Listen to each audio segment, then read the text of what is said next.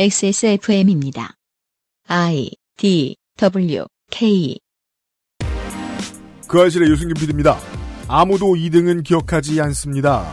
90년대 삼성그룹이 내건 기업 PR, 세계 인류 캠페인에서 유명해진 말입니다. 근데 저희는 이상하게 이밖에 기억이 안 나네요. 2020년 2월 22일 그것은 알기 싫답니다. 2020년 2월 22일 그것은 알기 싫답니다.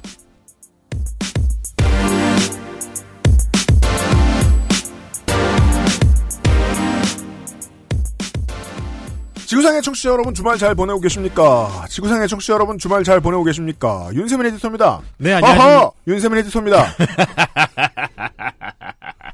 네, 안녕하십니까? 윤세민입니다. 어허! 네, 안녕하십니까? 윤세민입니다.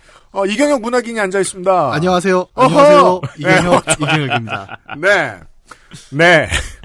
여기 어디까지 하지? 그만하자, 이제. 1절만 할까? 네, 그쵸. 아니죠. 왜 1절만 해? 왜 1절만 해? 2절은 해야지. 저희가요, 제가요, 중요한 시사 이슈가 얼마나 많습니까? 그럼요, 요즘엔. 그런데, 오늘은 다른 생각이 안 납니다. 아니, 물론, 같은 내용의 방송을, 2022년 2월 22일에도 할 수 있어요. 네. 그치만 그날이 언제 올 줄 알고 여유 있게 기다립니까? 그렇죠. 그날은 그냥 이거 재방하는 날 아니에요? 그러겠습니다. 2020년 2월 22일 2 곱하기 22 곱하기 2의 제곱 곱하기 2 플러스 2 토요일 순서입니다. 회 토요일 순서입니다. 잠시 후에 시작하죠. 그것은 알기 싫다는 이달의 PC로 만나는 컴스테이션, 대한민국 1호 반값 생리대 29데이즈, 안심하고 쓸 수 있는 요즘 치약, 정상적인 면역 기능 관리는 매일매일 NK365에서 도와주고 있습니다. 순면 감촉 커버로 더욱 부드럽게, 다이아몬드형 몰딩으로 새는 걱정도 덜어주고, 울트라 슬림으로 더욱 편하게, 3D올 흡수로 피부에 닿는 면적도 줄여주는 대형 생리대도 이젠 29데이즈. 세상의 반을 위한 반값 29데이즈. 과일 먹을 거였으면 양치는 이따 하지 그랬어. 어? 왜? 맛있는데 과일? 방금 이따 끈 거 아니야? 이가 막 시리고 혀가 마비돼서 과일 맛을 못 느낄 텐데. 아, 요즘 치약 모르는구나. 자연 유래 성분만으로 만들어서 입안을 자극하지 않거든. 오, 요즘 치약은 다 그래? 아니, 요즘 치약만 그렇지. 요즘 치약. 하루 3번 자연으로 만든 치약. 성분부터 효과까지 안심 치약, 요즘 치약. 네, 요즘 치약에서 폭발적인 성원에 감사드리며 이 마음을 담아 퀴즈 이벤트를 한다고 합니다. 이게 숫자 2예요. 이 마음을 담아. 근데 성원이 폭발적이었나봐요. 네. 네. 감사합니다. 이렇게 섣부르게 퀴즈 이벤트 같은 걸 하시다니. 이 광고주는 대체로 이상한 이벤트를 고안해내는 성향이 있는데 이번에도 마찬가지입니다. 다음에 나는 퀴즈의 정답을 상품 게시판에 남겨주시면은 총 5분을 무작위로 선정하여 요즘 치약을 보내드립니다. 무작위 선정이라는 것이 오래된 XSFM 청취자들을 위한 힌트입니다. 이제 추첨을 무작위로 하던 광고주가 있었어요. 네. 그분이 이분입니다. 기간은 방송일로부터 2월 29일까지입니다만 늘 참여도가 현저히 떨어지는 액세스몰 게시판 이벤트의 특성상 총 5분을 넘지 않는다면 이벤트 기간은 늘어납니다. 당첨자 발표는 3월 2일 게시판에 공고할 예정입니다. 그렇습니다. 그럼 광고주가 냈다는 퀴즈는 무엇일까요? 다음 중 요즘 치약의 주요 성분인 자일리톨, 페퍼민트 추출물, 세이지 추출물, 카모마일, 프로폴리스 등의 21가지 자연유래 성분으로 기대할 수 있는 효과가 아닌 것은 무엇일까요? 1. 피가 나고 부어있는 잇몸의 진정 효과. 2. 충치 예방. 3. 입냄새 제거. 4. UMC 4집 발매. 액세스몰 요즘 치약 게시판에 들어와서 답을 맞춰주시면 총 5분을 선정해서 선물을 보내드립니다. 네. 요즘 치약을 보내드립니다. 그렇습니다. 답은 2번이네요. 제가 보기에. 2번이라고 생각합니다. 2번이라고 네. 생각합니다. 답을 맞춰주셔야 선물을 보내드립니다. 왜냐면 UMC가 30대 치약이 없어서 고생을 많이 했다는 설이 있어요. 아, 그래요? 그래서 4집을 포기했다. 이런 설이 있어요. 정답은 2번인 것 같아요. 청취자 여러분.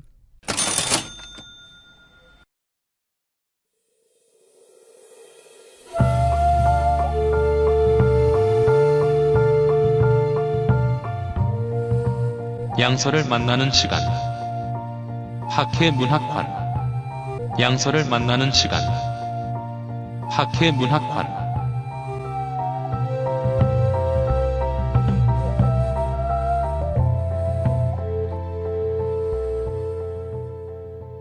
청취자 여러분 잘 기억해보세요. 저는 방송 초반에 인트로를 쓰면서 날짜를 이야기하는 경우가 거의 없었습니다. 전 아예 없었다고 기억하는데 제가 기억이 틀릴 수 있으니까요. 거의 없었습니다. 거의 하지만 뭐 첫 번째 금요일 이런 식으로 말씀하셨죠? 오늘은 여러분이 듣고 계신 한국 시간 오늘은 2020년 2월 22일입니다. 오늘의 방송은 2 곱하기 22 곱하기 2의 제곱 곱하기 2 더하기 2회입니다. 이건 토요일 분이니까 2시에 업로드가 되겠네요. 그럼요. 문제가 있습니다. 오늘 방송이 두 편입니다. 아. 에피소드가 둘이에요. 네. 그래서 2 곱하기 2시에 또 올라갑니다. 오후. 잠시 후에 또 다운로드 받으시고요. 이경혁 문학인입니다. 아, 안녕하세요. 이경혁입니다. 네. 뭐 이게 나는 숫자를 못 읽겠네. 2 곱하기 2 곱하기 뭐 하여튼 그 회차. 네. 사실 뭐 숫자 얘기를 하면은 우리가 그런 느낌을 많이 받아요. 여러분 그런 거 있지 않습니까? 시계를 오후에 되게 지루하잖아요. 네. 아, 몇 시쯤 됐냐고 시계를 딱 봤는데 4시 44분이야. 그렇죠. 그러면 신나요. 네. 혼자 안 있어요. 옆에 사람 꼭 불러서 보여줍니다. 야, 이거 봐라. 그렇죠. 다 그렇잖아요. 네. 보여줬는데 4시 45분인데 이러면 아이 망했네. 뭐 이러고. 그런 효과 있잖아요. 네. 나는 꼭 시계 보면 이렇더라. 네. 네. 왜냐면 그때만 기억이 남으니까. 네. 그래서 시계를 보던 몇 년 전에 제이지가 앨범 제목을 4시 44분으로 지었죠. 이거 누구 보여줘야 되는데? 이러면서. 네. 근데 뭐 숫자로 돌아가는 세계에서 사실 뭐 4시 44분이 되게 큰 의미가 있는 건 아니지 않습니까? 네. 다만 우리가 라고 신기해하는 몇 개의 배열들이 있는 거고 숫자는 그래서 연상을 많이 타요. 그래서 애들 보면 왜 숫자송 같은 거 가르치는 거 보면은. 아니, 왜 웃고 그러세요? 내 스튜디오에서 나가. 아이고, 오랜만에 써보네. 한 4년 만에 누구한테 얘기해보는 거 아니에요? 아니. 마지막으로 제가 그 얘기를 했던 사람은 정말 나가서 안 돌아오고 있어요. 못 돌아오고 있어요. 여튼. 아니, 나는 그 얘기한 게 아니었는데. 그냥 애들 하나면 하나지, 둘은 하나지, 그러잖아요. 뭐 찔리는 게 있으신가 봅니다. 네. 2절만 하세요. 네. 하여튼 그렇게 숫자를 자꾸 의미를 갖다 붙여요, 사람들이. 그래서 옛날에는 뭐 수비학 이런 것도 있었잖아요. 네. 뭐 1은 뭐 천상의 수, 2는 지상의 수, 3은 완전체. 수비학은 지금도 있죠? 예, 네. 지금도 있죠. 네. 이름점 같은 것도 하잖아요. 저기 뭐야. F층. 네, F층. 그 다음에 13층 없는 데도 있고, 서양에는. 네. 네. 그 이름점 같은 것도 꼭 맞춰보고 뭐 그런 거 있잖아요. 황교안, 박근혜, 그 획수 세 가지고. 그렇죠. 그 마지막에 막. 최순실, 박근혜 99 뭐 이렇게. 네, 그렇죠. 그런 거 하나 있었는데. 예, 그런 게 있어요. 그런 숫자 갖고 이제 장난치는 것들이 굉장히 좀 재밌죠. 한편으로 별 의미가 없음에도 우리는 재밌게 만들고. 네. 그래서 누군가는 이걸 갖고 야 인간은 참 귀여워 뭐 이런 얘기도 하기도 합니다. 맞아요. 그 여러 가지 숫자 중에서도 한국 대중문화에서 최근에 2라는 숫자는 좀 더 흥미로운 이야기가 됐습니다. 그렇습니다. 이를테면은 뭐 오늘 새벽 2시 22분 22초. 가 대표적인데 네. 인터넷 주요 커뮤니티를 가보시면 이때를 기준으로 같은 얘기를 합니다. 사람들이. 예, 뭔가를 계속 두 번씩 쓰는 사람들을 만나게 되거든요. 네. 2월 22일은 일각에서는 콩콩절이라고 표현을 합니다. 네. 이 콩이라는 별명을 가지고 있는 한 사람을 기리는 날이죠. 맞습니다. 이의 화신인 이 사람은 이제 전직 프로게이머이자 현재 방송인 그리고 프로포커 플레이어로 활동하고 있는 예, 홍진호 선수입니다. 네. 심지어 콩콩절은 두 번 있어요. 그렇습니다.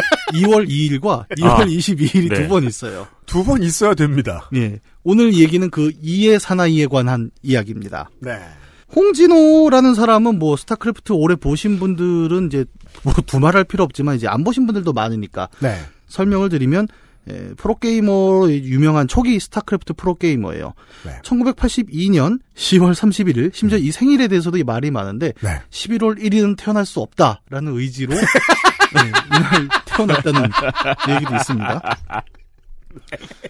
어쨌든 이분은 이제 일에 반대하며 태어나셨군요. 네, 일은 갈 수 없다. 네. 심지어 이남이죠. 네.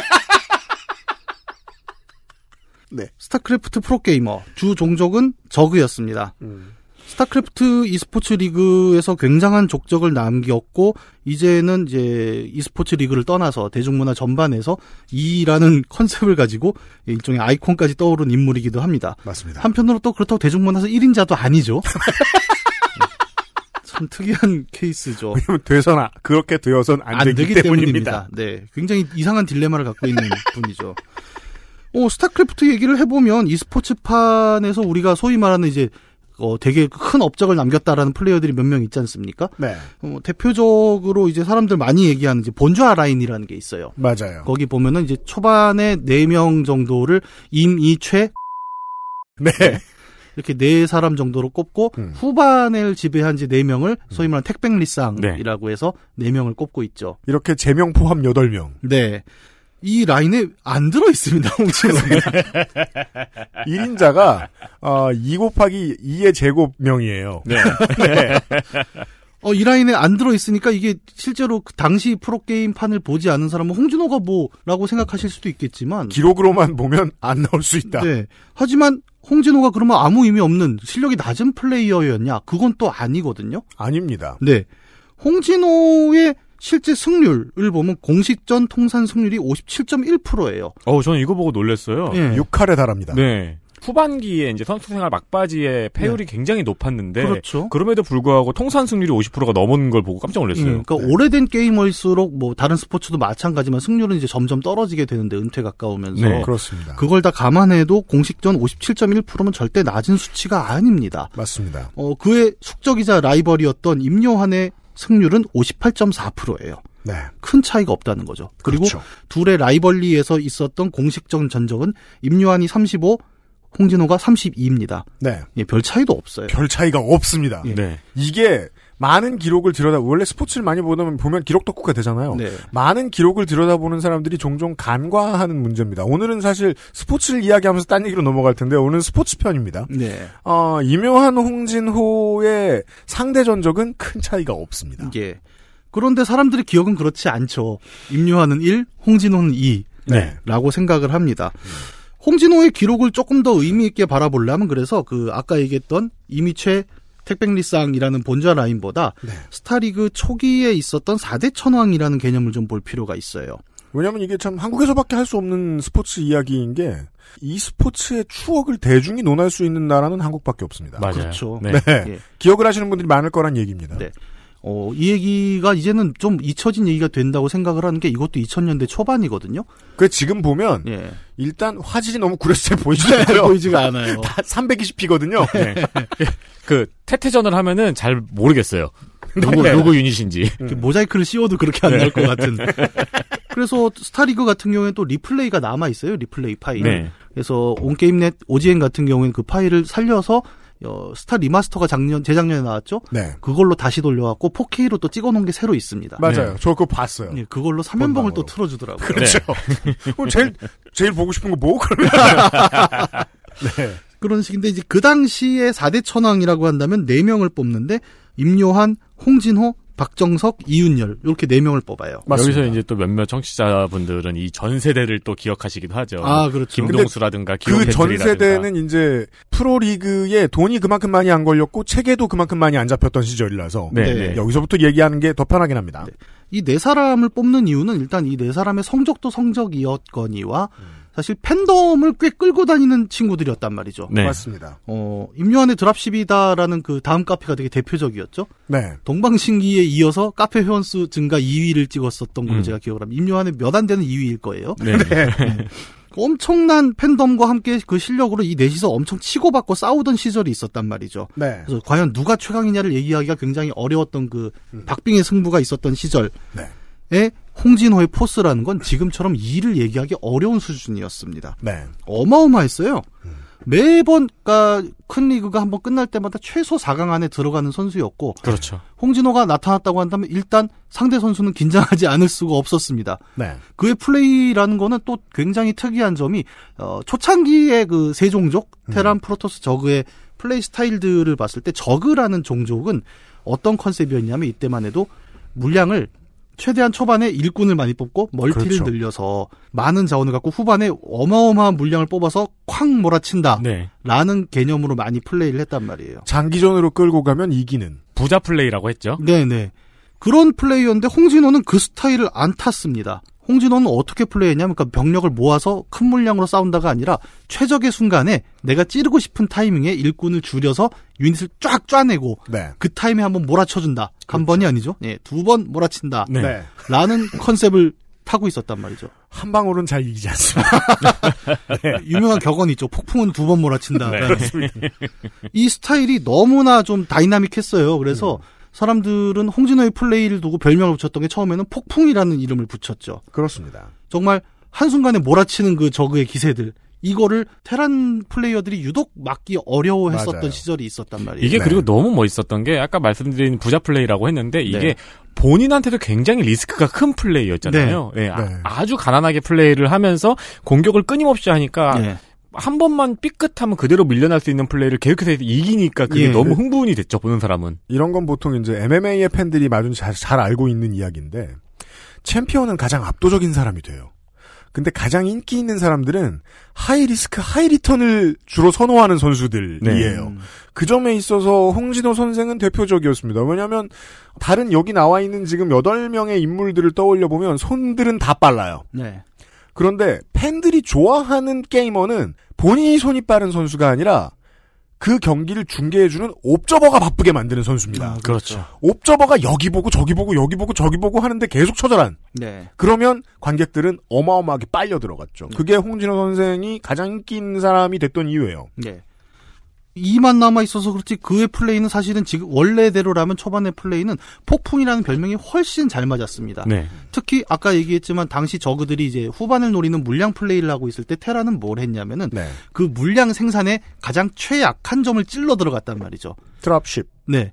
임요한의 드랍십이 그렇게 성공할 수 있었던 이유는 저그가 물량을 준비하고 있는 타임을 찔렀기 때문이었어요. 네. 근데 홍진호는 그 타임에 오히려 맞받아칠 준비를 했고 네. 그냥 거기서 서로 병력을 계속 소모해가면서 끝없이 싸우고 다시 한번 몰아쳐서 승기를 잡아가는 과정이었고 홍진호는 특히 그 강점과 약점을 보는 센스 하나는 정말 대단했던 선수였습니다. 네. 자기가 싸우는 타이밍에는 반드시 이기는 타임이었어요. 그래서 이 코카콜라배 같은 경우에는 보면은 이 홍진호 선수도 이제 적지적소에 찌르고 드랍을 많이 이용하는 선수였고 네. 임요한 선수도 드랍십으로 뒤로 돌아가서 찌르는 플레이를 많이 하다 보니까 옵저버가 화면을 잡을 때마다 관객 속에서 환호가 터져나오는 예. 광경이 여러 번 있었죠. 예. 뭐 다른 종목으로 이야기를 하자면 FPS 장르의 중계 같은 것들을 볼 때 인기 있는 선수들도 마찬가지입니다. 네. 보통은 절대 그렇게 하지 않지만 간혹 가다가 일단 한가운데로 뛰어가는 사람들이 있어요. 지가 탱커도 아니면서. 네. 그리고 이겨 계속. 그러면 난리가 납니다. 네. 오버워치 같은 거 지금 중계를 봐도. 네. 네. 폭풍이라는 그 스타일 때문에 굉장한 팬들이 있었고 심지어 홍진호의 대표적인 주제가 중에 하나가 질풍가도라는 노래가 있단 말이에요. 맞아요. 가사가 그래요. 한 번 더 나에게 질풍 같은 용기를 한 번 더가 네. 들어가죠. 그래야 두 번이니까. 네. 근데 그렇게 몰아치는 플레이 때문에 굉장히 다이내믹했고 특히 e스포츠라는 장르는 결국 보는 스포츠지 않습니까? 네. 보는 이들로 하여금 정말 눈을 뗄 수 없게 만드는 그 흐름이 있었고 거기서 압도적인 강세를 보였던 게 프로게이머로서의 홍진호의 초기 전적이었단 말이죠. 네. 맞아요. 그런데 이제 이런 폭풍은 이제 별로 언급이 되지 않습니다. 기록만 남는 세계라는 e스포츠 판에서 홍진호의 스탯은 결국 준우승으로만 남았기 때문이지요. 맞습니다. 아, 오늘날 홍진호가 이의 아이콘이 된 데에는 가장 큰 기여를 한 게 그의 커리어가 온통 준우승뿐이라는 사실입니다. 그렇습니다. 예, 공식전 기준으로 준우승만 11번이라고 해요. 전성기 그렇게 압도적인 포스를 풍겼는데도 돌이켜보니까 양대리그 결승에 올라가면은 항상 홍진호는 준우승. 네. 그래서 그런 만화 갖고 짤도 있었습니다. 그 더 파이터의 짤을 가져와서 누가. 우승한 게이머가 모두 홍진호를 만난 것은 아니다. 하지만 홍진호를 결승에서 만난 게이머는 예외 없이 우승했다는 걸 명심해라. 참 슬픈 얘기인데. 저는 그 모든 결승에서 다 홍진호 선수를 응원했어요. 아, 여기 네. 또 콩빠가 계셨군요. 직관도 가고. 저는 테란 유저에서 뭐 아니 저는 토스 유저인데 예. 홍진호 선수가 다른 선수랑 가면 홍진호 선수를 응원하게 돼요. 경기 스타일이. 그렇죠. 예. 스타일이 맞아요. 정말 네. 화끈했죠. 맞아요. 이렇게 준우승만 하던 홍진호의 그 게임 아이디는 옐로우였습니다. 맞아요. 그래서 이 옐로우 때문에 또 하나 붙은 별명은 황신이라는 별명이 있죠. 네. 네. 황신, 그 다음에 홍진호의 콩을 잘못 읽은 이제 콩진호. 네. 황진호, 콩신, 옐로우, 폭풍저그마 별명은 많습니다. 그렇게 돼서 이제 콩진호라고 불리는 이 콩에는 2인자의 개념이 붙게 되는데 사실 정말 홍진호가 그러면 2인자의 대표냐라는 걸 진지하게 따지고 들어가면 조금 애매한 구석도 있어요. 네. 왜냐? 홍진호가 실제로 우승 경력이 제로냐는 아니기 때문입니다. 그렇죠. 몇몇 대표적인 경기들이 있죠. 예를 들어 2003년 벼룩시장배 게임TV 스타리그 같은 경우 홍진호는 당시 자신의 숙적이었던 이윤열을 상대로 3대0 셧다운의 경기를 펼치면서 우승을 차지한 바가 있고요. 지금은 없어졌지만 이제 당시에 이제 ITV 지금 네. 경인방송인가요? ITV? 네. 예. ITV의 랭킹전에서도 예, 리그 통합 우승을 하면서 성학승을 상대로 저그였죠. 성학승 상대로 3대2로 그냥 우승한 경력도 있습니다. 아, 성학승 오랜만에 들어보네요. 부장저그. 네, 성부장저그. 이 파트에서는 이제 그 축구를 프로축구를 생각하고 항상 생각하고 대입해보면 좋습니다. 컵 대회 우승을 쳐주느냐 마느냐. 네. 예. 메이저 대회는 어디까지로 권위를 인정해주느냐의 예. 문제가 홍진호 선생에게 불리하게 작용합니다. 예. 우리는 홍진호가 준우승만 있다고 기억을 하지만 여기는 그래서 좀 맥락이 더 복잡한 게 있죠. 이른바 뭐 양대리그 문제라고 해야 될까요? 우리가 오늘날 이제 기억하고 생각하고 있는 스타리그는 양대리그 체제로 기억에 남아 있지요. 네. 예, 온게임 넷의 스타리그, 그다음에 MBC 게임의 MSL. 네. 이렇게 두 개가 양대리그의 전통으로 남게 됐는데 흔히 얘기하던 당시로 얘기하던 물레동과 삼성동. 예. 거기만 빅리그. 예. 근데 이 빅리그가 어느 날 갑자기 나온 건 아니지 않습니까? 그 초기 e스포츠 역사에 관해서 요새 좀 정리들이 되고 있는데 네. 초창기에 굉장히 많은 리그가 있었어요. 네. 뭐 KIGL 한국 인터넷 게임 협회에서 주최하는 네. 리그도 있었고 KPGL 같은 경우는 저도 갔었거든요. 네. 근데 그런 리그들이 이제 서로 통합이 되고 없어지고 하면서 네. 양대 방송사로 흡수가 되는 과정에서 이제 어떤 리그가 전통을 갖고 있고 정통성을 유지하느냐 뭐 이런 개념들이 있었단 말이죠. 근데 불운하게도 홍진호가 우승한 리그들은 대체로 없어지거나 그 전통을 삭제당한 케이스죠. 네. 네. 여기에는 일종의 어떤 포장도 있었습니다. 예를 들어서 당시 테란이 좀 강력한 분위기가 있었고 저그가 그 테란을 어떻게 잡을 것이냐 이런 논란이 오고 가는 와중에 홍진호가 저그의 대표 주자였단 말이죠. 그래서 특히 이제 OGN을 필두로 한 해설진들의 이제 소위 말하는 스토리텔링에서는 네. 도전자, 언더독으로서의 저그 그리고 그 대표 주자로서의 홍진호라는 개념이 굉장히 강했단 말이죠. 네, 네. 그래서 홍진호의 우승이 딱히 강조될 필요는 없었습니다. 이야기에서. 그렇죠. 그리고 그 와중에 여러 가지 리그들이 정리되면서 홍진호가 우승했던 리그들이 일종의 이벤트전 형태로 격화가 되는 상황들이 나왔고 그렇게 정리를 해보니까 양대리그에서 홍진호는 우승이 없는 거예요. 2000년대 초중반에서는 임요한 이윤열로 이어지는 언터처블한 챔피언이 스토리텔링의 주 기반이었습니다. 예. 모든 대회에서 그러다가 2000년대 중반으로 넘어가면 그걸 최현성이 이어봤죠. 예. 김태균과 이름을 말할 수 없는 사람이 네. 그것을 깨부수기까지. 네. 그러니까 네. 이미 최X 그다음에 택백릭상으로 이어지는 그것이 이제 양대리그의 전통이 되면서 홍진호의 우승 경력들은 사실 이제 메이저 경력이 아니게 돼버린 겁니다. 그 긴 시대를 저희가 이제 그 7년 전에 이런 방송을 했었는데 이만기의 스토리텔링을 위한 이봉걸 선생처럼 쓰인 거예요. 아 그렇죠. 네. 이봉걸 기억이 나네요 진짜. 저는 이봉걸 팬이었습니다. 그분 성이 이라는 설이 있어요. 오얀리가 아니라. 아니 근데 그때 씨름판은 이씨가 많았어요. 이만기, 네. 이준희, 이봉걸, 이태현. 네. 아 이태현은 좀 다음 세대, 한참 다음 세대고. 그랬네. 이준희가 사실은 진정한 콩라인이죠. 네. 씨름기가 끝나는데. 네. 그렇게 돼서 홍진호는 조금 이제 비운의 사나이가 돼버리죠. 그러니까 자신의 실제 실력에 비해서도 물론 이 모든 논란은 홍진호가 양대리그에서 우승을 했으면 다 해결이 됐을 이야기이긴 합니다. 맞습니다. 하지만 어느 정도 불운이 겹쳤고 그럼에도 불구하고 우리는 그가 양대리그에서 우승이 없었다라는 이유만으로 초창기 홍진호의 실력을 폄하하기는 좀 어렵다고 저는 생각을 해요. 이때 그 저그의 대표 홍진호 선수가 가지고 있던 저그의 대표성이 어느 정도였냐면 네. 박성준 선수가 질레트비에서 처음으로 우승을 했을 예. 때 왜 홍진호가 아닌 네가 최초 저그 우승을 하느냐라는 이유로 욕을 먹을 정도였죠. 그런 정도였죠. 나중에 조금 이따 또 이 얘기를 하게 될 것 같은데 네. 결승이 아닌 경기에서 보았을 때에 이 선수가 얼마나 유능하고 무서운 선수인가라는 느낌은 제 개인적으로는 홍진호 선생이나 박성준 선수나 비슷했다고 생각합니다. 네. 그런데 박성준 선수는 테란을 잡고 우승 경력을 쌓죠. 네. 예, 그러면서 얘기가 좀 달라집니다. 근데 결과는 이상한 게요. 우승했기 때문에 기억이 더 안 납니다. 박성준은. 네. 네. 다른 이유들도 있지만 박성준은 뭐 여러 가지 이유가 있죠. 네. 사실 박성준 선수의 플레이가 사실은 어떻게 보면 포스트 홍진호. 네. 라고 저는 제일 좋아하는 저그 플레이어였어요. 예. 그러니까 네. 많은 사람들이 플레이 자체로 제일 좋아하는 선수를 뽑자면 박성준 선수인데 그 투신이라는 별명이 사실은 홍진호가 가져갔어도 제가 보기에는 크게 무리가 없었을 네. 것이다. 그러니까 투신의 빌드에서 일꾼 몇 빼면 폭풍이에요. 네, 예, 네. 예. 그 박성준 스스로도 얘기를 하죠. 그러니까 내가 홍진호의 플레이를 얼마나 봤는가라는 그런 이제 존경심도 표한 적이 있었고 저희 뭐 건물 짓는 위치까지 따라했다. 예. 네. 아 참. 여튼 홍진호가 우승을 못한 건 그래서 뭐 박성준이 적의 한을 풀었다라고 얘기를 하지만 홍진호 개인의 한이 풀린 건 아니지 않습니까? 네. 압도적인 실력이었지만 예, 결국 홍진호는 스스로 양대리그 우승을 하지 못했다라는 예, 약점은 분명히 가지고 있었고 네. 그렇다고 해서 우리가 그의 실력을 또 폄하할 것은 아니다라는 이야기를 할 수 있었다는 거죠. 그리고 네. 그렇게 만들어지는 2인자의 구도 속에서 결정적인 타격을 입게 된 건 결국 1인자 임요환이라고 불리는 e스포츠의 거의 창시자 수준의 공헌을 이룬 이 선수와 라이벌리가 섰기 때문이다라고 이야기할 수 있을 거예요. 네. 임요환과 홍진호, 우리가 앞에도 잠깐 얘기를 했지만 이 두 선수의 상대 전적이란 게 큰 차이가 나지 않음에도 불구하고 한 사람의 별명은 황제였습니다. 그렇습니다. 다른 한 사람의 별명은 콩이었어요. 농작물이에요. 네. 이 스포츠에는 농작물이 좀 있습니다. 농작물도 두 종류가 있죠. 콩하고 벼가 있죠. 아, 벼! 뭐가 있나 했네. 심지어 그 벼는 이제 지상파 방송에 나와서, 예, 개망신 한번 해가지고 있습니다. 좀 더 고개를 숙이겠다.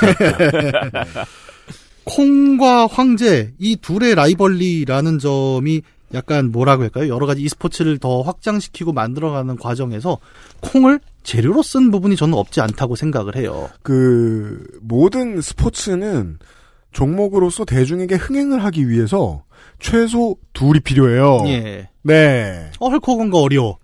네. 네네. 필요해요. 네. 근데 한국의 e스포츠는 태동기에 있어서 예. 아, 그 둘 중에 하나의 철저한 희생이. 네. 담보되었다. 이야기를 만들기 위해서는 그렇습니다. 사실 이 되게 고전적인 이야기를 가자면 제갈량과 주유가 대표적이거든요. 그러니까 실제로 제갈량 주유가 죽을 때 왜 삼국지 연이 보면 그러잖아요. 하늘은 왜 나를 낳고 제갈량을 또 낳았냐. 근데 실제로 주유는 그런 말 한 적이 없다고 하죠. 네. 연희의 창작이라고 하죠. 왜 그렇게 죽기도 바쁜데 뭐 그런 말을 해요. 왜 그렇게 창작을 했냐는 네. 거예요.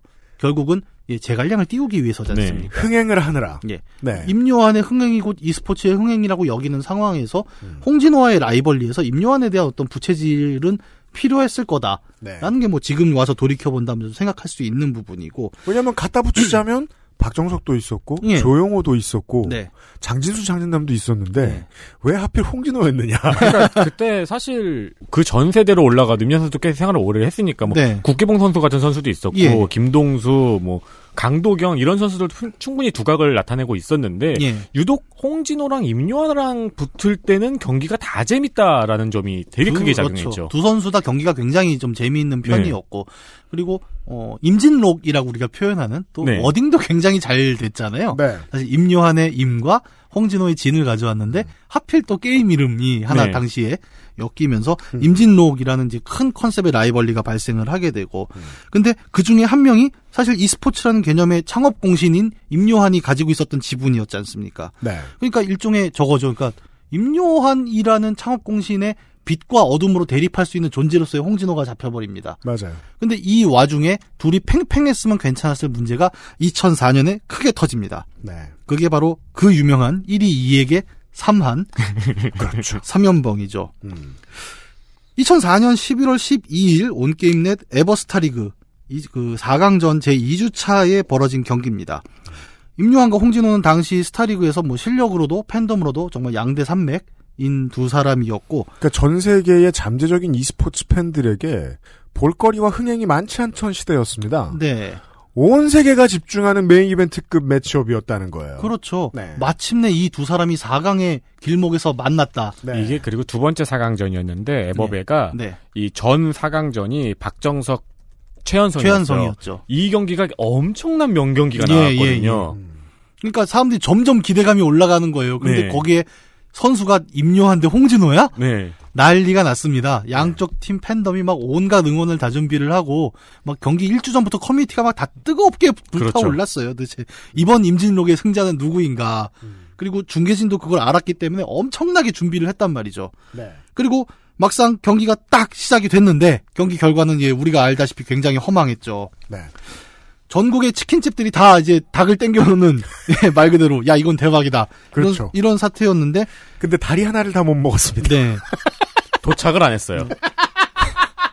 심지어 당시 그 중계 녹화본들을 보면 앞에 어마어마하게 설명을 합니다. 이 경기의 의미, 네. 오늘의 예상. 그러니까 이게 우리가 90년대에 익숙해진 우리처럼 나이 좀 먹은 사람들.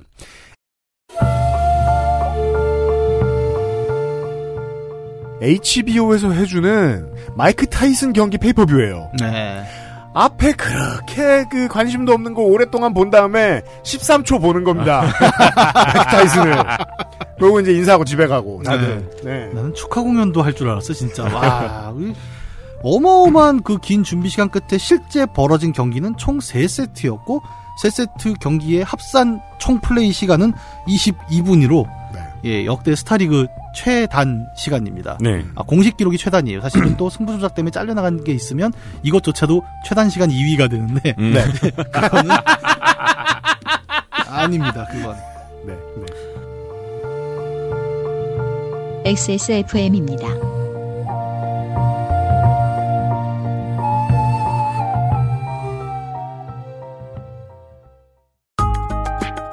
스레드가 늘어서 CPU만 바꿔 쓸 수 없다니 이게 무슨 청천벽력 같은 소리일까요? 맞긴 맞는 말입니다.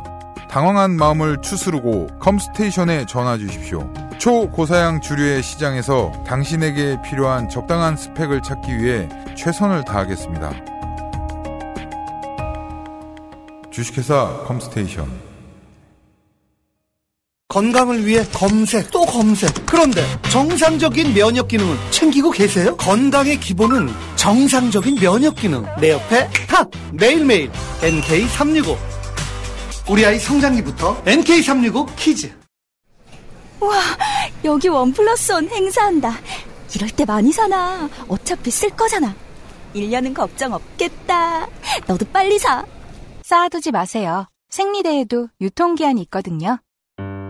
대한민국 1호 반값 생리대 29 days. 요즘 치약 뭐 쓰세요? 요즘 치약이요. 요즘 치약. 까다로운 사람들의 치약.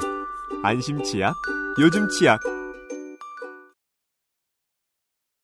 삼연봉의 얘기를 좀 더 드리면 그래요. 그러니까 홍진호 대 임요한이라는 그 희대의 매치 때문에 사람들이 얼마나 기대를 했는데 임요한은 당시에 경기를 시작하자마자 예, 정말 그 초반 800억이었나요? 네. 띄우고 SCB를 끌고 가서 홍진호 멀티 까는 앞에 벙커를 지어버리죠. 첫 경기에. 그렇죠. 홍진호가 그걸 대응을 못했어요. 그리고 첫 경기가 그렇게 빨리 끝나자마자 그 바로 끝나면 이제 브레이크 타임을 갔지 않습니까? 네. 전국의 커뮤니티 그다음에 같이 경기를 보는 친구들이 하면서 야 저걸 저거가 어떻게 막냐? 라는 네. 분위기가 당시에는 팽배했어요. 네. 임요환 선수는 마치 그 말을 전국에서 들은 듯이. 네. 네. 당시 이제 연습 상대로 박성준이 뛰었지 않습니까? 네. 임요환에. 근데 박성준이 그런 얘기도 했죠. 그러니까 이거를 막기는 어려울 거다. 왜냐? 임요환은 이것만 수백 번을 연습을 했는데 벙커링을 막는 연습을 수백 번 하는 적은 없기 때문이었다. 박성준과 임요환의 연습 경기에서 박성준이 그 벙커링을 막는 확률이 50% 정도였다고 해요. 알면서도. 네. 박성준 선수는 참고로 그 전 세대의 프로게이머들에 비해서 APM이 빨라도 너무 빠른 축에 속하는 인물입니다. 네. 그래서 정부에서 그 내막을 모르고 경기를 보는 많은 저그 유저들은 야 저거 저렇게 들어오면 어떻게 막냐? 라는 생각을 했었죠. 그렇게 이제 혼돈의 1세트가 끝나고 2세트가 시작이 됐는데 홍진호는 여전히 앞마당 멀티를 가져가는 선택을 하죠. 네. 예, 첫 경기에 이제 치즈러쉬로 빈틈을 찔렸으니까 두 번째는 이제 그런 변칙 전략이 안 통할 거다. 그런데 임요환은 똑같이 또 찔러 들어옵니다. 네. 네. 예, 홍진호는 아까보다는 조금 덜 당황했지만 여전히 막아내지 못했고 경기는 여전히 나가야 되는 건 나갈 수 있는 자원은 일꾼밖에 없었기 때문에 네 어버버하다 그냥 또 털린 거예요. 아니 그리고 그때 마린 컨트롤이 예술이었어요. 네 그렇게 두 번째 경기도 허무하게 끝난 거예요. 그러니까 이제 커뮤니티들이 막 글 리젠 속도가 점점 빨라지고 커뮤니티 이제 서버가 불안정해지기 시작하죠. 네. 글이 안 올라오고 막 네. 느려지고 김유식이 두렵습니다. 지금 네. 두려워집니다. 그리고 이제 그때부터 약간 그런 비토가 나오기 시작했어요. 야, 저거 똑같은 걸 두 번을 해? 왜 저러는 거야? 막 이 우리가 얼마나 기대했는데. 네. 그리고 예, 대망의 3세트에 임요환 똑같은 전술을 다시 한번 써먹습니다. 네. 그리고 홍진호는 여기서는 좀 분투를 하죠. 그래서 한 10몇 분? 그러니까 나름 막아내는 듯한 느낌도 받았습니다만 네. 결국 뭐 그때 입은 피해를 복구할 수 없으니까 그냥 깔끔하게 지지를 치면서 총 경기 시간 22분이 마감이 됐죠. 네. 전국의 커뮤니티가 다 서버가 다운됐습니다. 치킨을 시켰는데 먹지도 못했다. 부터 시작해서 내가 이 경기를 일주일을 준비했는데 이게 뭐냐. 그리고 심지어 중계진도 빈 시간을 어떻게 때울 수가 없었고. 그렇죠. 예, 얼마 전에 그 KBS에서 재방영한 더 게이머라는 다큐멘터리가 있어요. 네. 거기 보면은 당시 온게임 내 중계진들이 이제 그 뒷장면이 거기 공개가 된 게 있어요. 근데 그, 누구야. 전영준 캐스터랑 그 같이 하는 해설위원들이 말을 못 잇는 거예요. 그렇죠. 아, 이러면서 자기들도 할 말이 없는 거예요. 이게 라이브니까. 네. 이런 결과가 나올 줄은 몰랐다라고 하고 홍진호는 그날 멘탈이 박살이 났습니다. 참고로 이 사태를 두고 이제 왈가왈부가 많았죠. 네. 이게 과연 이렇게 경기가 쇼였으니까 어쨌든 이 쇼 엔터테인먼트가 망한 이유는 뭐냐. 그래서 임요한 책임론과 홍진호 책임론이 같이 떠올랐습니다. 근데 저는 이거 경기 보고 저는 너무 감탄했거든요. 네. 아, 임요한은 이제 완벽한 선수가 됐다고 생각을 했어요. 네. 저거를 왜냐면 이겼잖아요. 네. 이제 답답한 지점은 흥행을 해야 하는 업계 전체는 울고 싶어요. 네. 다른 1대1 경기를 펼치는 스포츠들을 비교해 봅시다. 구기 종목이면 정확히 똑같은 시간 동안 경기가 펼쳐집니다. 네. 완전히 한 선수가 한 선수를 압살하는 경기 내용이 아닌 이상 웬만하면 흥행이 일반적으로 됩니다. 네. MMA예요. 빨리 끝나면 1초일 수도 있죠. 네. 근데 길게 가봐야 한 경기가 20분이에요. 쉬는 시간 다 합해도. 그래서 그 정도 진폭밖에 없어요. 네. 그게 이제 제가 프로레슬링 사례를 많이 드는 이유거든요. 프로레슬링은 절대로 빨리 끝내지 않습니다. 왜냐하면 처음부터 끝까지 선수가 엔터테인먼트만 신경 쓰면서 때리고 맞기 때문에. 그쵸. 시간을 무조건 많이 씁니다. 예. 당시의 e스포츠, 스타크래프트 종목. 예. 1분에 끝나도 되지만 2시간도 할 수 있거든요. 네. 흥행이 너무 힘들어요. 상상할 수 있었던 최악의 상황이었던 거예요. 관계자들한테는. 그러니까 설마 했던 일이 터진 거죠, 정말. e스포츠는 그러니까 사람들이 e스포츠라는 종목을 이야기할 때 되게 착시가 하나 있는 게 스포츠라는 표현이 적합하느냐라고 했을 때 저는 좀 아닌 입장이거든요. 왜냐하면 그 스포츠라는 단어에는 프로라는 단어가 빠져 있거든요. 그러니까 e스포츠가 아마추어 애슬레틱은 절대 아니지 않습니까? 왜냐하면 그 저작권이 엄연히 특정 회사에 있는 그런 게임인데. 네. 그래서 올림픽 나가고 저는 이것도 좀 그렇게 좋게 보진 않는데 그건 이제 개인적인 의견이고. 근데 어쨌든 흥행이란 게 같이 들어가는 양식이란 말이죠. 그래서 네. 사실은 많은 e스포츠 리그 주관사들은 저저전을 결승에서 보는 걸 싫어하죠. 네. 왜냐하면 그게 흥행이 잘 안 돼요. 스토리텔링 하기가 너무 어려워요. 네. 저저전은 게임 자체도 굉장히 다른 어떤 전략들에 비해서 펼쳐지는 양식도 그러니까 좀 좁고. 유닛을 3가지 유닛밖에 못 보죠. 네. 4가지. 그래서 저저전이 나오면 흥행 필패다 뭐 이런 얘기도 많이 돌았고. 네. 근데 어쨌든 스포츠지 않습니까? 그렇기 때문에 그 억지로 그러면 저저전을 막자 이렇게 할 수도 없어요. 물론 이제 가긴 가야 돼요. 네네. 다만 이제 결과가 그렇게 나오면 이번은 망했네 뭐 이런 얘기가 나올 수는 있겠죠. 이래서 프로레슬링 프로모터가 아닌 이상 프로모터들은 괴로운 겁니다. 네. 밀고 싶은 카드가 있는데 그 카드대로 절대로 컵 결승은 열리지 않아요. 네. e스포츠도 그런 케이스였고 3년 근데 동이? 어쩌다 됐는데 이 모양 이 꼴의 경기가 나온 거예요. 그러니까 역대 최대의 네. 빅매치가 열렸는데 이런 결과가 나왔다. 그래서 그 아까 얘기한 대로 임요한 책임론은 뭐였냐면 사람이라면 어떻게 똑같은 전술을 이렇게 3번을 쓰느냐라는 사람들이 있었고 네. 홍진호 책임론은 야 그거 준비 안 했어? 왜 그걸 못 막아? 이 얘기가 동시에 터진 거죠. 그러니까 이제 아니 3경기 때는 앞마당 피지 말았어야지라는 말들을 많이 했죠. 네. 근데 그 얘기에 또 반론이 그거였어요. 어차피 저거 앞마당 못 먹으면 테란 못 이겨. 맞습니다. 저게 네. 마지막 수였어. 이제 그런 뭐 사실 그 결론이 안 있습니까? 그냥 그러니까 게시판에서 심심하니까 얘기하는 네. 거죠. 이스트 타러는 나도 세계 재패해요. 네. 이제 그런 얘기들을 막 오가면서 얘기했는데 어쨌든 이것도 한 10몇 년 지났잖아요. 이제 와서 사람들이 이 당시를 평가하면서 하는 얘기는 되게 주목할 점이 하나 있는데. 스타리그의 낭만시대의 종언이다라는 얘기를 하더라고요. 그러니까 그 전까지는 이때만 해도 임요한이 욕을 먹는 분위기가 있었잖아요. 네. 생각해보면. 그러니까 아니 그 빅매치에서 저렇게 날비를 쓰다니. 근데 이제 와서는 어떻습니까? 그 이후의 경기들은 4드론을 쓰는 것이 일반화된 게 이제 스타리그의 시대가 됐고 승리를 위해서라면 뭐든지 할 수 있어가 점점점 이 리그 전반에 자리하게 되는 거죠. 그 전까지만 해도 승패보다 드라마틱한 어떤 승부 이런 것들이 열광하던 사람들이 본격적으로 승패 자체에 집착하는 형태로 변화하는 가장 큰 곡점이었다라고 이 당시에 삼연병을 평가하는 글들도 좀 있는 것 같아요. 그 평가가 유효한 이유는 그 해당 종목, 그 해당 게임의 흥행이 뭐 100년 간 게 아니기 때문에요. 네. 그렇게 오래 가지 않았거든요. 네. 홍진호는 이 사태를 겪고 굉장히 멘탈이 나갔습니다. 네. 심지어 결과론적으로 말하자면 홍진호는 이때 이후로 다시는 연내 리그 승률 60%를 찍지 못하는 그렇죠. 말 그대로 커리어 꺾임을 겪게 됐죠. 네. 그리고 그날 유명한 얘기가 있죠. 경기가 끝나고 잠실벌을 소주를 불고 뛰어다니다가 PC방에서 글을 썼죠. 저는 폭풍도 아니고 그냥 적이었습니다. 네. 라고 했는데 사람들이 또 별명을 그냥 적으로 바꿨죠. 참 나쁜 사람들인데 어쨌든 홍진호의 멘탈 붕괴는 제가 보기엔 결코 작지 않았을 거예요. 왜냐하면 이 뒤로 홍진호는 다시는 전성기를 찍지 못했으니까요. 네. 네. 탑티어에서 내려왔죠. 옐로우는. 예. 네. 그러니까 역대급 빅매치에 자신의 최대 라이벌을 만났는데 아무것도 못하고 22분 만에 경기가 끝났으니까 선수의 멘탈에 들어간 그 데미지는 어마어마했을 겁니다. 네. 그리고 끝내 그걸 복구하지 못하고 주저앉았고 이때부터 그전까지 있었던 홍진호와 이의 이야기는 본격적으로 터지기 시작을 하죠. 그렇습니다. 본물처럼 네. 민담이 들어설 자리가 왔습니다. 네. 어마어마하게 또 이에 대한 이야기를 엮기 시작합니다. 어디까지 퍼지냐면 블리자드가 이제 자신들의 역사를 남긴 그 영상을 하나 만들었어요. 재작년이었나? 2017년쯤에. 그 영상을 보면은 블리자드 25주년 기념 영상에 2분 22초에 홍진호가 나옵니다. 그렇습니다. 이거를 의도했느냐 아니면 누가 찾았느냐는 저는 모르겠어요. 네. 근데 하필 2분 22초에 나와요. 유튜브 한번 보시면 지금 바로 볼 수 있습니다. 그러니까 하도 영험한 느낌이 들어서 네. 일부러 그랬다고 생각하고 싶지 않습니다. 네. 그러니까 그 숱한 준우승과 이에 대한 얘기가 여기서 막 별걸로 다 나오기 시작을 해요. 네. 저는 제가 본 이 드립 중에 제일 웃겼던 거는 홍진호는 선거 투표한 다음에 인증샷을 못 찍는다. 네. 왜냐하면 숫자가 나오기 때문에. 그렇죠. 얼굴만 찍어도 안 된다. 네.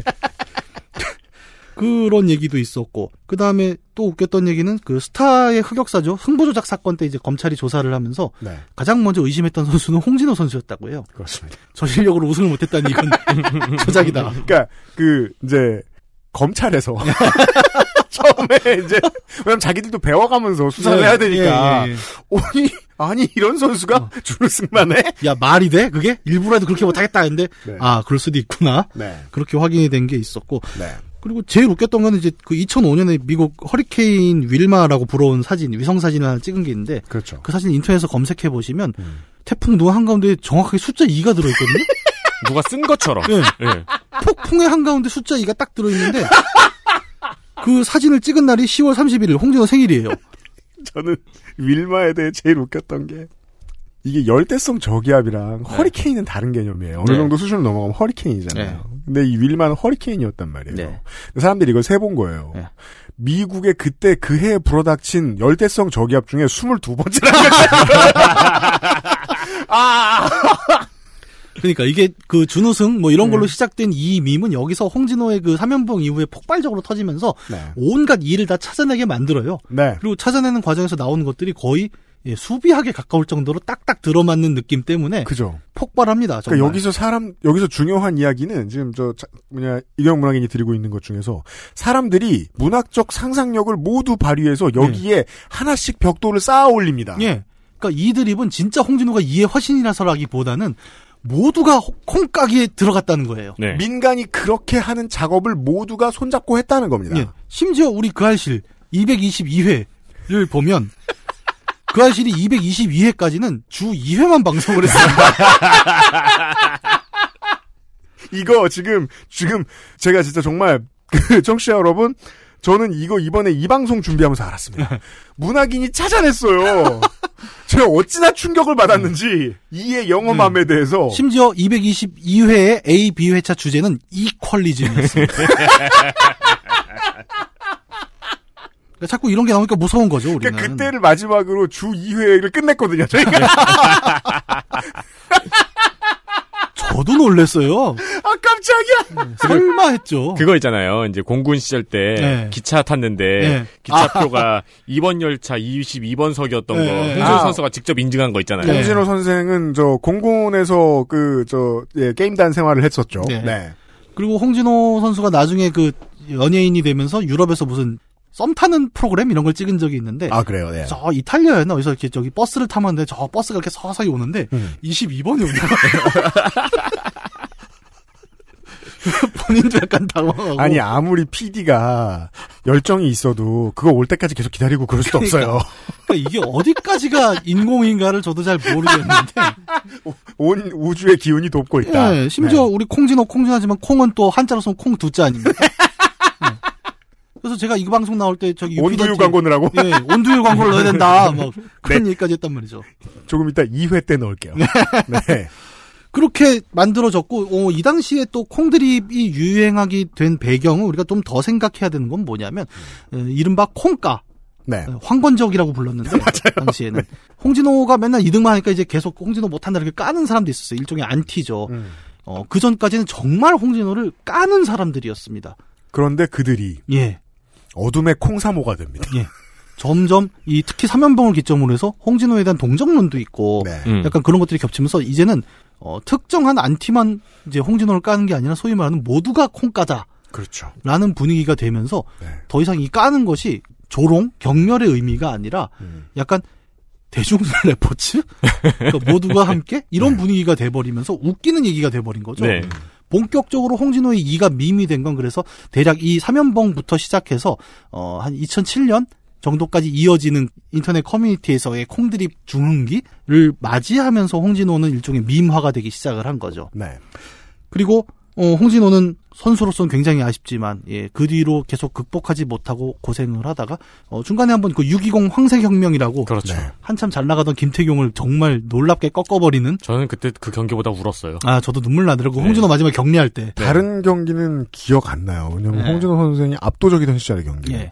그런데 공군이었을까요? 그 네, 당시에 공군이 있어요. 네 사상 가장 무서운 프로토스를 자기 원래 쓰던 스타일로 잡는 그걸 보고 네. 많은 아저씨들 아줌마들이 울었죠. 아 진짜. 네. 그 홍진호 스타일이 그대로 있었잖아요. 그렇죠. 네. 심지어 그 홍진호의 폭풍 러시가 들어가던 시점이 경기 시작 22분 22초였습니다. 아니 진짜 말도 안 되는 진짜 너무 저도 눈물이 났던 경기였고 그때 그 명경기를 몇 번 보여주고 그 뒤로는 사실상 예 커리어가 이제 점점 하락을 하면서 네, 그렇습니다. 예, 은퇴를 하게 되죠. 그렇게 프로게이머로서의 생활을 마감한 홍진호는 다음 커리어로 의외로 방송에 나가게 됩니다. 그렇죠. 예, 깜짝 놀랐어요. 홍진호 뭐 잘생기긴 했어요. 사실 마스크가 좀 되죠. 우리가 맨날 콩콩 그 콩간지 사진 때문에 놀리긴 하지만 그 많은 프로게이머들이 또 그런 좀 뭐랄까요 마사지를 받는다고 해야 되나 그런 과정을 거치면 또 그러니까 괜찮아지기도 합니다. 임현 선수하고 홍진호 선수 같은 경우는 대중의 인기가 워낙 높았고 네. 둘이 같이 e스포츠의 아이콘이었기 때문에 네. 방송으로 진출이 되게 자연스럽게 넘어갔죠. 예, 그렇죠. 네. 그래서 홍진호가 방송에 출연하기 시작했는데 이때부터 이의 의미는 예, 조금 더 와이드해지고 또 다른 의미로 작용을 하기 시작을 하죠. 홍진호의 이제 사실상 방송 연예 부분 데뷔작이라고 한다면 모두가 기억하실라나 모르겠어요. TVN에서 했던 예능 프로그램 더 지니어스라는 게 있습니다. 이게 시청률은 높지 않았습니다. 지니어스는 덕후는 많았어요. 네, 덕질인이 아주 좋아했어요. 저도 엄청 좋아했고 시청률은 되게 낮았는데 각 커뮤니티, 게시판 등에서는 굉장히 좀 회자가 많이 됐던 프로그램이었습니다. 12명의 플레이어가 나와서 제작진이 준비한 일종의 보드게임 같은 규칙을 플레이를 하고 매 회차 한 명씩 떨어뜨려서 총 12회를 하면 한 명이 남을 거잖아요. 네. 그렇게 해서 하는데 이 게임 안에 뭐 정치도 들어가고 게임도 들어가고 정말 복잡합니다. 막 배신도 때리고. 그렇죠. 그 얘기를 좀 본격적으로 다뤘어요. 근데 한국 방송에서는 아마 이런 시도가 거의 없었기 때문에 굉장히 좀 매니악한 프로그램이긴 했는데 재밌었습니다. 그리고 여기에 갑자기 홍진호가 출연을 했고 당시만 해도 뭐 연예계 주로 이제 그런 그 프로그램에 출연한 12명의 출연자들이 홍진호를 다 알진 못했죠. 심지어 그때 그 스겔의 적이 된 김구라 같은 경우에는 예, 내가 이 홍진호 같은 사람은 언제 또 보겠어? PC방도 안 가는데 뭐 이런 얘기를 해갖고 네. 굉장히 좀 욕을 많이 먹기도 그렇죠. 하고 예. 아침마당 사태가 일어난 지 몇 년이나 됐다고. 네. 그 김구라라는 방송인의 그 일관성이죠. 아주 비슷한 느낌으로 욕을 먹을 일들을 잊을만 하면 해요. 예. 네. 그러면서 당시 이제 그 스계를 중심으로 한 그 홍진호 팬덤에서는 정말 대동단결해서 김구라를 까고 있었죠. 그리고 많은 사람들이 예상했듯이 홍진호가 또 준우승을 할 것이다 라는 예상을 깨고 홍진호는 이 프로그램에서 1위를 해버립니다. 그렇죠. 그리고 그 1위 과정이 어마어마했어요. 맞아요. 그렇다면서요. 저는 아직도 기억합니다. 제 7회차에 방송 7회차에 그 유명한 이제 인디언 포커 게임을 해요. 인디언 포커 전이구나. 인디언 포커 전에 오픈 패스라는 게임을 하는데 이거 스포가 될 수 있어요. 이거는 이 방송에 대한 근데 좀 몇 년 지났으니까 이제 스포해도 되잖아요. 이거는 그 카드를 가지고 이제 더하기, 빼기, 곱하기, 나누기가 있고 네. 숫자가 들어있는 카드를 섞어 넣습니다. 그리고 이 카드를 뽑고 서로 다른 플레이어들이랑 가진 카드를 거래를 해서 사칙연산을 만들어서 숫자를 가장 세게 만들면 이기는 게임이었어요. 근데 다른 사람들은 카드 색깔, 빨간 카드, 파란 카드만 갖고 이제 서로 거래를 하면서 맞추는 반면에 홍진호는 뭘 보냐면 그 카드 뒷면에 패턴을 보더라고요. 그리고 이 패턴이 앞뒤로 돼 있는 걸 확인을 하고 자기가 카드를 그렇게 앞뒤를 섞어서 놓은 다음에 그럼 카드 뒷면을 봐도 자기가 이 카드가 세트 A다 세트 B야를 만들 수 있잖아요. 그렇죠. 그걸로 혼자 35,840점을 땁니다. 다른 사람들은 100점 따고 있을 때. 네. 그 장면이, 그러니까 홍진호의 어떤 그 천재성을 드러내는 되게 대표적인 명장면으로 남아요. 그러면서 그 안에 있는 플레이어들이 그때 홍진호라는 캐릭터를 다시 보게 되죠. 아, 저 사람 게이머 출신이구나.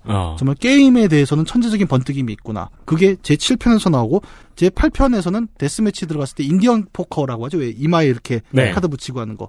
그걸 플레이하는데 그걸로 김구라를 잡아버려요. 그 숙적 네. 김구라를. 근데 김구라를 잡는 마지막 카드가 2였습니다. 그렇죠. 2를 들고 10을 잡았나 그럴 거예요, 아마. 네.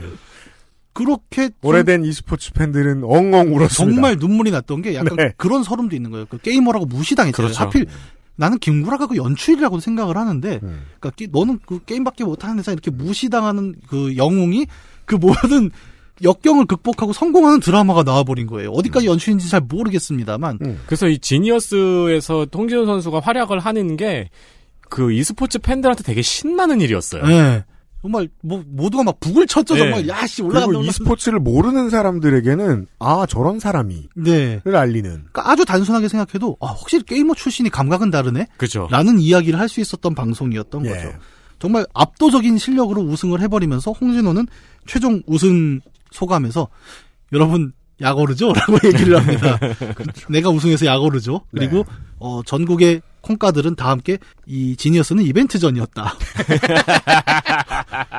홍진호가 우승했기 때문에 이건 이벤트전이다. 이제 선호가 바뀌는 거죠. 네. 그렇게 얘기됩니다. 근데 어쨌든 이 과정 때문에 홍진호는 방송인으로서도 굉장히 큰 두각을 드러내게 됐어요. 맞아요. 그 이후로 계속 예능에 나올 수 있었던 이유도 여기에서의 활약 때문이라고 알고 예. 있어요. 그리고 자기가 갖고 있는 커리어였잖아요. 게임에 능하고 나는 굉장히 두뇌 회전이 빠르다라는 거를 컨셉 그대로 e스포츠 게이머라는 컨셉을 그대로 방송에 들고 왔고 심지어 단순히 그 진지함뿐만 아니라 그러면서 나는 준우승이라는 유머 코드도 같이 갖고 왔으니까 이건 얘기가 되는 거죠. 네. 그래서 온갖 방송에 나가기 시작을 합니다. 이제 이 표현 별로 안 좋아하는데 뇌생남? 뭐 이런 표현이 그때 막 돌기 요즘 시작을... 그 표현을 좋아하는 사람은 없다고 생각합니다. 그땐 유행이었죠. 네. 그땐 그게 또 되게 유행했어요. 네. 전 그때부터 들었어. 무슨 프로그램 이름도 막 그런 거 있지 않았어요? 네. 뇌생남? 뭐. 아, 난 잘 모르겠어요. 근데 어쨌든 그 이후에 홍진호의 방송 활약을 보면 이제 이것도 두 가지로 나눌 수가 있는데 지니어스나 크라임씬, 저는 크라임씬도 굉장히 좋아했는데 여기서도 또 홍진호가 대활약을 하거든요. 네. 그런 이제 지능적 게임에서 그 프로게이머 출신으로 어떤 날카로운 감각들을 드러내는 하나의 컨셉이 있었고 또 다른 프로그램에서는 주로 약간 허당, 편안한 컨셉 네. 이런 쪽으로 또 많이 나옵니다. 주로 이제 예능, 뭐 상담, 연애 상담 같은 프로에 자주 나오고 네. 무슨 썸 타는 프로그램도 나오더라고요. 근데 거기서 한결같이 짚는 점은 홍진호는 되게 편안한 컨셉이다라는 네. 얘기를 또 많이 했어요. 흥미로운 건 이제 이 두 가지가 되게 절묘하게 섞여 있는 캐릭터라는 거잖아요. 우승자 혹은 1인자는 아닙니다. 하지만 분명히 뛰어나요. 근데 오히려 1이 아니기 때문에 한편으로 또 친근하고 편안한 느낌이 있다는 거죠. 그죠. 이런 것들이 어떤 홍진호가 갖고 있는 그 지니어스적인 면과 되게 편안한 썸남 캐릭터가 동시에 좀 작용하는 복합적인 결과로 나타난 건 아닌가라고 네. 생각을 합니다. 그래서 그 결과로 홍진호는 인류 방송인으로 데뷔를 했냐? 그것도 아니에요. 그 메이저 또는 메이저 그 출연자는 또 아니지 않습니까? 현재도 티어 2. 네. 네. 여기서도 티어 2예요. 네. 하지만 홍진호가 티어 2라고 해서 그러면 힘드냐? 그런 것도 아닙니다. 당장 우리가 UPD랑 뭐 저번에 얘기하면서 야 차라리 홍진호를 섭외를 할까라고 했는데 스케줄이 안 나옵니다. 우리는 티어 2 섭외할 만큼 능력 있는 매체가 될 수 없어요. 예. 네. 그리고 홍진호 본인도 2월은 특수기간이라 우리 방송에 나올 만한 시간이 안 나요. 잊혀진 계절처럼요. 네, 그렇죠. 예, 그 잊혀진 계절이 10월이면 예, 홍진호는 2월이에요. 이게 참 쉽지 않았습니다. 저는 되게 섭외를 하고 싶었는데 비싸기도 하고 시간도 안 나고. 네. 사실 뭐 여담이죠. 제가 옛날에 임요환도 섭외 얘기했었잖아요. 네. 원래 섭외하고 뭐 하려고 했냐면은 저거 김요환 얘기 짝퉁으로 임요환 이야기 하려고 했는데 그것도 실패하고. 아, 임요환도 비싸요. 네. 아, 그거 저 재밌지 않아, 그거? 내가 그 네티즌님 따라하면서 알았던 듯 몰랐던 벙커. 아, 재미는 있네요. 부정적이란 뜻이에요. 재미는 있어요, 확실히. 재미는 있어요. 아, 재미만 있으면 되지 뭐. XSFM입니다. 아무리 바쁘고 힘들어도 하나만은 꼭 기억하세요. 건강의 기본은 정상적인 면역 기능. NK365. 내 옆에 탑! 매일매일 NK365. 우리 아이 성장기부터 NK365 키즈. 온라인에서만 모든 것을 해결할 수도 있습니다. 컴스테이션 이달의 PC. 마음에 드는 사양이 나왔다면 바로 액세스몰에서 결제하세요. 주식회사 컴스테이션. 티어 2지만 그러면 홍진호가 그러면 실패했냐? 또 그것도 아니지 않습니까? 우리가 섭외를 못할 정도로 바쁘단 말이에요. 성공했어요. 되게 성공한 케이스예요. 성공한 인생이에요. 네. 네. 일이 아니지만 그는 충분히 자기 자리에 올랐고 자기 삶을 되게 재밌게 살고 있단 말이죠. 유의미하게. 제가 아는 유일한 그 이글스파크에서 시구한 게이머 출신. 아 그렇네 진짜. 그분 나오셨을 때 전광판에 이름 두 번 나왔다고 하죠. 유니폼 2개 입고 나가고. 네. 하필 또 하나는 또 그 생각을 했겠지. 야, 이렇게 하면 2등은 하겠지. 네. 하지만 그것과는 좀 거리가 멀었던 걸로 기억을 합니다. 네. 이라는 개념을 갖고 이제 일이 되지 않고도 충분히 자기 이라는 컨셉으로 자기 아이콘을 삼으면서 성공한 정말 유일무이한, 아, 이 표현도 좀 맞지 않네요? 네. 유이한 캐릭터. 유이무이한. 아, 뭐, 뭔지 모르겠 하여튼. 네. 그런 캐릭터가 됐단 말입니다. 네. 1인자였던 임요환은 방송에 나가서 우리가 기억하는 건 뭡니까? 아침마당에 나가서 1인자가 맞아야 할 십자포화를 다 맞았어요. 네. 그건 맞아야 될 십자포화도 아니죠, 사실. 네. 근데 당시 방송을 보시면 최근에 또 그게 4K로 복원이 됐죠. 네. 예, 더 게이머라는 KBS 다큐를 리마스터. 보시면, 예, 아, 제가 이 얘기를 계속하는 이유는 제가 거기 살짝 나오기 때문이에요. 알아요. 그 방송 다시 보시면 정말 충격적인 멘트들을 많이 해요. 우리 네. 이상벽 선생님과 저 그렇죠. 이근호 선생님이 그 살인 충동을 안 느끼냐. 사이버머니가 얼마나 있냐고. 임요환이 막 당황합니다. 보면 네. 이걸 뭐라고 말씀드릴지 모르겠는데 막 이러면서. 그러니까 저는 작가는 뭘 한 거지라는 생각이 들더라고요. 작가는 비정규직이죠. 네. 아니, 그러니까 10년 전만 해도 한 20년 됐구나, 그것도 벌써. 네. 인식이 너무 달랐던 거죠. 그러니까요. 격세지감. 그것도 제가 보면서 되게 저기 했던 게 그때 아마 임요환 선수가 유니폼을 입고 갔었죠. 네, 팀복을. 그러니까... 아, 팀복은 아니었어요. 약간 옥색 셔츠 같은 걸 입었는데. 아, 그랬나요? 네. 팀복을 입은 거는 그 노무현 때였나 김대중 때였나 청와대 방문할 때 팀 유니폼을 입고 갔어요. 그게 되게 되게 노력한다는 게 느낌이 네. 확 닿았었거든요. T1 유니폼은 바깥에서 입기 좀 어려운. 그렇죠. 그 민소매라서. 네. 뭐, 임요환 얘기가 좀 나와서 그렇지만, 어쨌든 임요환 선수가 e스포츠에는 굉장히 큰 공헌을, 이거 홍진호 얘기인데 왜 임요환이 나와. 네. 아니, 빼고, 이건 나중에, 임요환 이야기를 할 때 하도록 합시다. 예.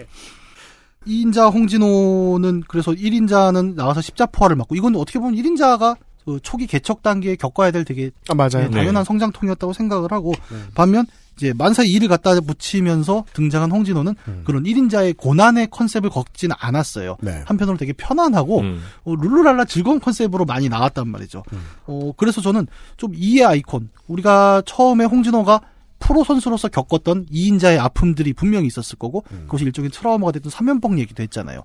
그러면서 온갖 게임 팬들이 홍진호를 까던 시절이 어느 순간 되게 즐겁고 편안한 분위기로 뒤집혀진 과정을 하나 봤습니다. 네. 이라는 개념이. 네. 그리고 이것 때문에 방송에서는 홍진호랑 캐릭터 굉장히 부드럽게 나오고 편안하게 나온단 네. 말이에요. 이라는 의미는 바뀌었어요. 되게 재밌게도. 2인자의 서름이라는 개념에서 편안한 이로 바뀌는 과정이 과연 홍진호 혼자의 이야기였는가? 라는 점을 우리가 좀 다음 시간에 얘기를 해볼 필요가 있겠죠. 지금까지도 얘기를 했는데 어떤 선수 게이머가 보여준 퍼포먼스, 그것을 포장해준 미디어의 노력, 요 정도의 진료를 들고 온 대중이 이 숫자에 대한 의미를 쌓아가죠. 그 성의 모양은 처음에는 제법 혐오스러웠어요. 왜냐하면 혐오를 위해 내뿜던 단어들에서 기어냈거든요. 근데 이렇게 됐더니 예전에 이제 카니에 웨스트는 물론 정치적으로 또라이가 맞습니다만 카니에 웨스트가 처음에 얘기했던 것들 중에 가장 사람들이 또라이 같다고 받아들인 건 흑인들이 남부 깃발 옷을 입어야 된다. 거기에 숨어있는 함의를 바꿔내기 위해서. 근데 그 혁명을 홍진호의 팬들로부터 시작해서 e스포츠의 팬들 그리고 대중 전체가 어느 순간 이뤘어요. 이라는 숫자의 느낌을 바꿨어요. 예. 그 전에 이제 아스라에 잊혀진 3이란 숫자의 느낌을 못 바꾼 테란이 있긴 있었죠. 최수범이요? 네. 여러 가지 이유가 있어요. 네. 네. 3위를 하라니까 3패를 한. 이걸 다음으로 넘길까요? 이제 시간이 되지 않았어요? 얼마나 됐지? 지금? 그래요. 다음으로 넘길게요. 네. 네. 굳이 나눌 필요 없지만 오늘은 2번 방송을 내보내도록 하겠습니다.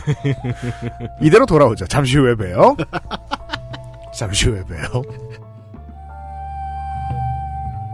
XSFM입니다. I D, W, K